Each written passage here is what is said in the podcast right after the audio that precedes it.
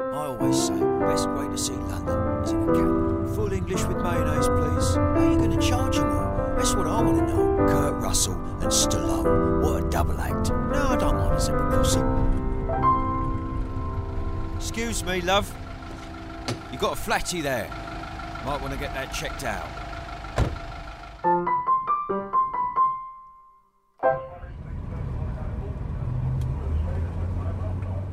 Another lovely sunny day, riding my black cab along the streets of London. Just me, Ray Black, and my wheels. Oh, what's this? A fair?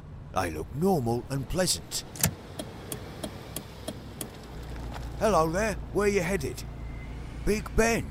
Oh, Westminster Bridge is closed, but don't worry, I know a shortcut. Hop in.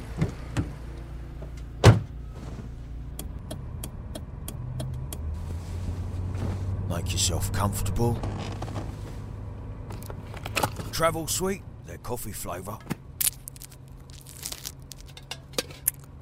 And please don't forget to buckle up in the back. It's the law. Unless you're claustrophobic, in which case I will make an exception. Hard enough being a claustrophobic without the government telling you what to do. And besides, you're in Ray's cab now. We don't have accidents. Hope you don't mind a bit of UB40. Jesus Christ! Oh my God! Oh, bloody electric scooters! Fuck off! They are death on wheels, they are. Somebody needs to ban them and then lock up the riders and break their legs so they can't ride again. They are a menace to society.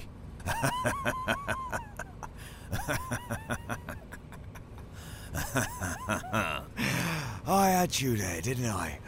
Be honest, you thought you were in the back of my cab. You could practically feel the leatherette, smell the Febreze, and then you were clinging on for dear life, palms sweaty, soiling yourself. Oh, that was wonderful. That was very, very good. Well, uh, sorry to deceive. Uh, I really am. This ain't real life. This is a podcast. Which means this is a radio show, but instead of you waiting around for it, I come to you. Like a cab. That's right, isn't it, Eddie? Uh, he- he- he's nodding his head. Good. It's my producer, Eddie Max. But you knew something was up. I mean, if you'd really been in a cab, there's no way I could offer you a travel sweet. Not with SARS coronavirus COVID 19.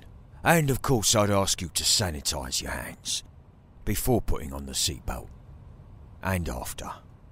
So I'm sorry for lying to you. It wasn't my idea. Uh, Eddie, Eddie said we have to grab the listener.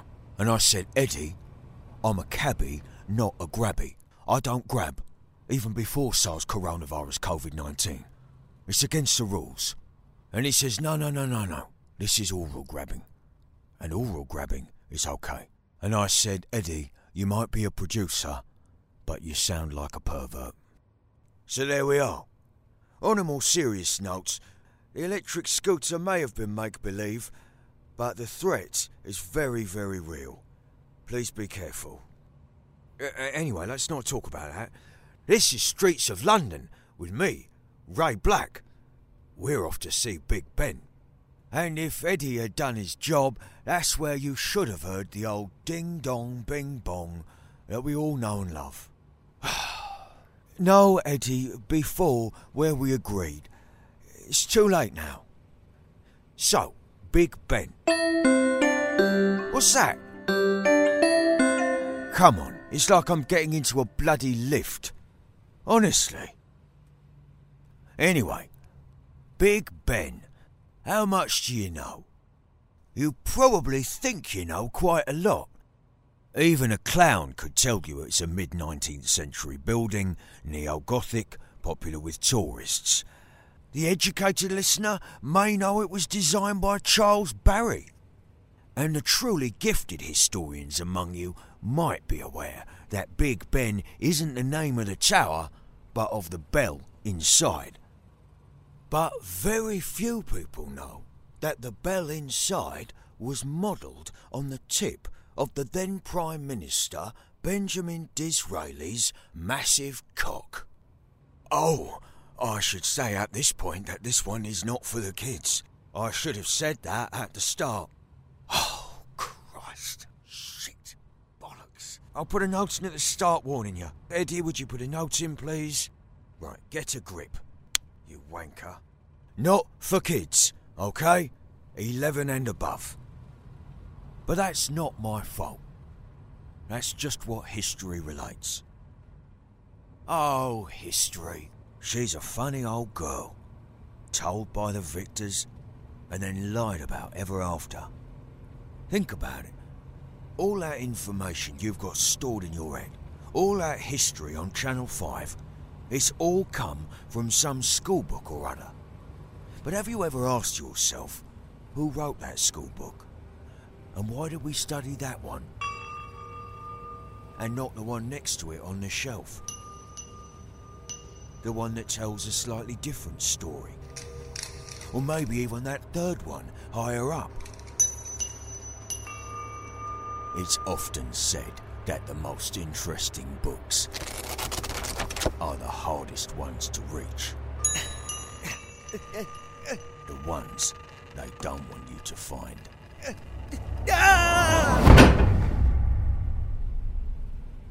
So you just get one version. This is history. Learn it.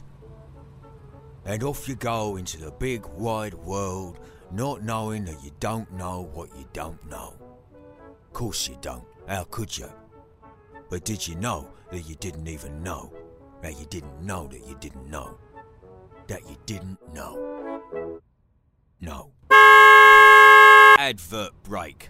And our very first advert is for Mrs. G's cleaning services. God bless you, Mrs. G. Lovely old bird. We must be paying you too much if you're wasting your money on this sort of thing. Anyway, here goes. With over a decade in experiences and common sense, Mrs. G's offers cleaning ironings, and generally housekeepings. It says here £10 an hour, but uh, only a mug would pay that, and it's less for cash, if you know what I mean. Eddie will put a link in the episode. Mrs. G's Cleaning Services. Anything to help. God bless you, Mrs. G. So here we are, staring at Benjamin Disraeli's bellend, and only I know why. Sometimes I do forget that not everybody's done the knowledge. Not everyone can. But if I'm going too fast for you, you can just pause it. That's the beauty of podcasts. Right then, let's start at the start. Disraeli was the Conservative Prime Minister from 18 something to 18 something else. It doesn't matter. Now, I don't know what your political leanings are, and frankly, I don't care. Me, I'm a people person. I don't judge a book by its cover. A DVD, maybe, but that's different. If it's got Liam Neeson, you know you're in safe hands. Because he's always interesting, he's different every time, and he really makes you think. You know, imagine if you didn't know who you were. That's unknown. Or you had to run all night. That's, uh, run all night. Or you're a regular bloke, and you're on your way home from work, and you get involved in a global conspiracy. And then you got to run all night because you don't know who you are. That's the commuter. That's the best one. It's very relatable. I see a lot of myself in Liam Neeson. I buy a lot of DVDs, actually, uh, petrol stations and supermarkets. Somebody has to, with all this streaming going on. So I do my bit.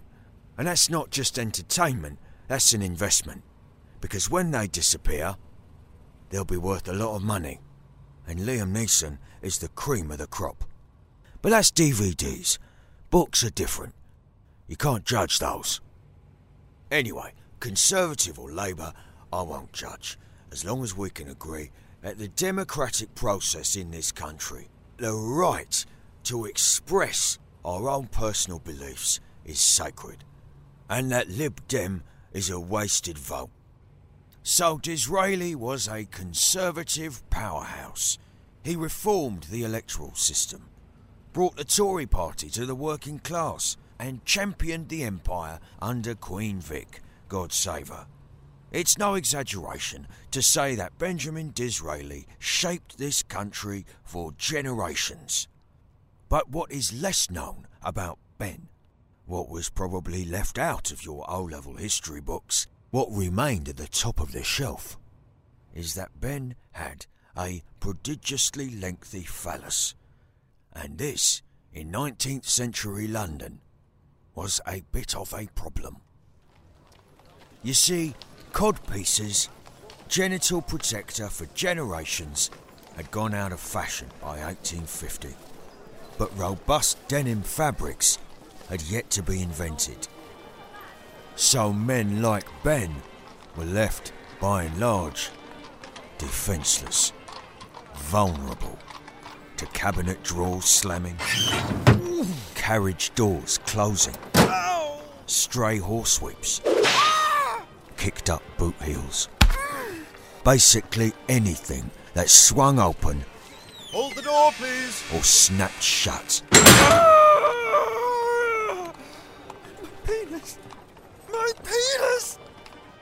For the male appendage, it was a dangerous time. And this was bad for the country, because after one of these snaggings, the Prime Minister could be known to lose his train of thought and go off message a bit. Can you blame him? No. But did that stop William Gladstone and the Liberals from having a go at him in the House of Commons? Again, I'm afraid, no. Order, order, order, order, order, order, order. The Prime Minister. You mean long schlong Ben? Quiet, man. May I say, may I say, Excuse me. thank you, Mr. Speaker. Uh, Oh, sorry, Ben. uh, uh, uh, uh, uh, Uh, Mr. Speaker, it appears that the Prime Minister has a problem with his uh, debriefing this morning.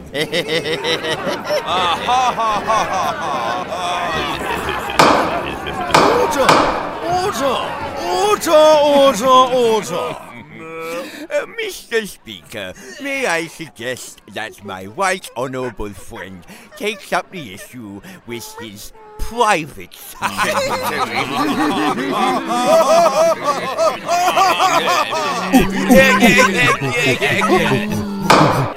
I will have order! Oh, forgive me, uh, Mr. Speaker.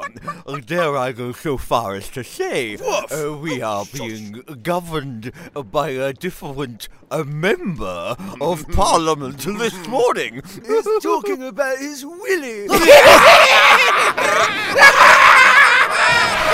Order, Mr. Gladstone. This is totally unacceptable. The right honourable gentleman be quiet for the Prime Minister? Thank you, Mr. For he's got a jolly big wheelie, he's got a jolly big wheelie, he's got a jolly big wheelie. And a tiny pair of balls.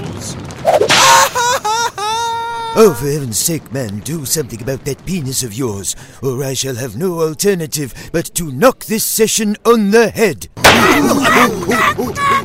so, being a man of imagination, he spoke to physicians and eventually came up with the solution of a small metallic helmet, or casque, to go over the end of his phallus. They took a snug fitting mould, cast it in bronze, drilled a hole in the end for obvious reasons, and produced a very finely made prosthesis. And needless to say, it did a wonderful job. Disraeli would pop it on and go about his business. It fit so snugly that he could forget about any concerns and concentrate fully on his work. And the Empire benefited tremendously as a result.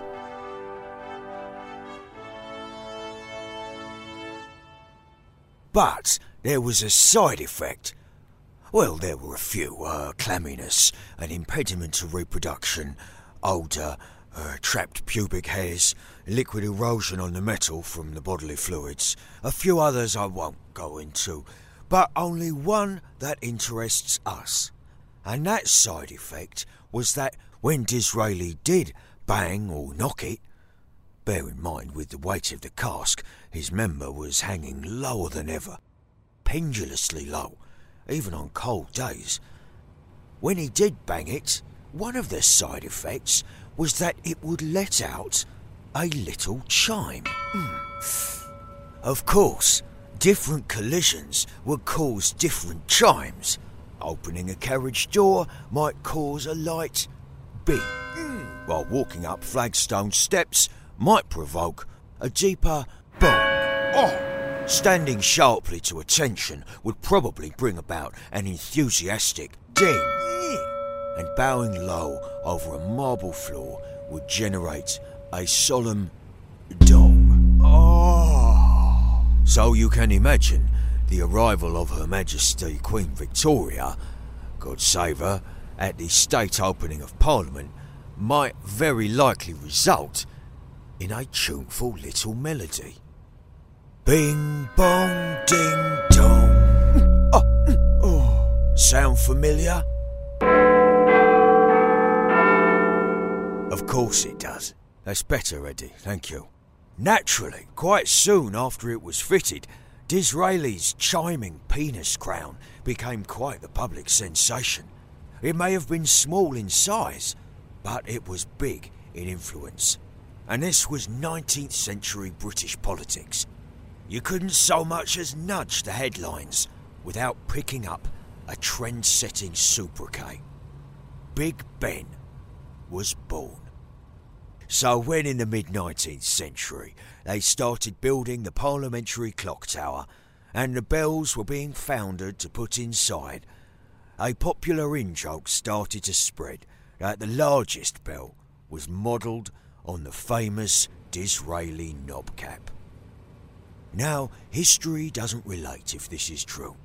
The original Disraeli casque is buried in High Wycombe, along with the rest of him, and that's where it should stay. But the point is, it doesn't matter, regardless of whether the actual bell is based on Disraeli's cock hat or not. Its name certainly was. Big Ben quickly went from referring to the chiming cock inside the Houses of Parliament to the gonging clock overhead. And it's been that way ever since. It's also worth pointing out that it was around this time that we get the first recorded use of the term bell end. Meaning, of course, the tip of a cock. But in that use, it was spelt bell with an E, as in Brighton Belle for obvious reasons. So, Big Ben. Everybody loves him. I've never met anyone who doesn't. Just like I've never met anyone who doesn't love Sting. There's nothing he can't do. He's a pop master and a policeman all in one. What more could you want? He's marvellous, isn't he? He did a reggae album with Shaggy that was better than anything Bob Marley ever released and I've heard he's not bad in the sack as well. It's the yoga. Sting and Big Ben. Everybody loves them, even if they don't always know where the name comes from. Uh, Big Ben, that is. Sting's called Sting because he looks like a wasp. Anyway, here we are. Big Ben. I tell you what, next time you get a postcard from London or see a Hollywood montage of the UK, spare a thought for Big Ben. Not the tower, not the clock, not even the big old chiming bell inside. But for the original Big Ben. That little helmet whose job it was to get knocked on the outside and, quite frankly, molested on the underside, and who did it with a plum, if you'll pardon the wordplay. Listen, this has been lovely and you've been wonderful. What do you say I'll pick you up same time for the next one? Diamond. Diamond. Hello, love. Yeah, I'm done. I'll be home in 20 minutes, alright? No, I picked up a Chinese, didn't I? Crispy lemon chicken, egg fried rice. Not special, egg fried. Okay.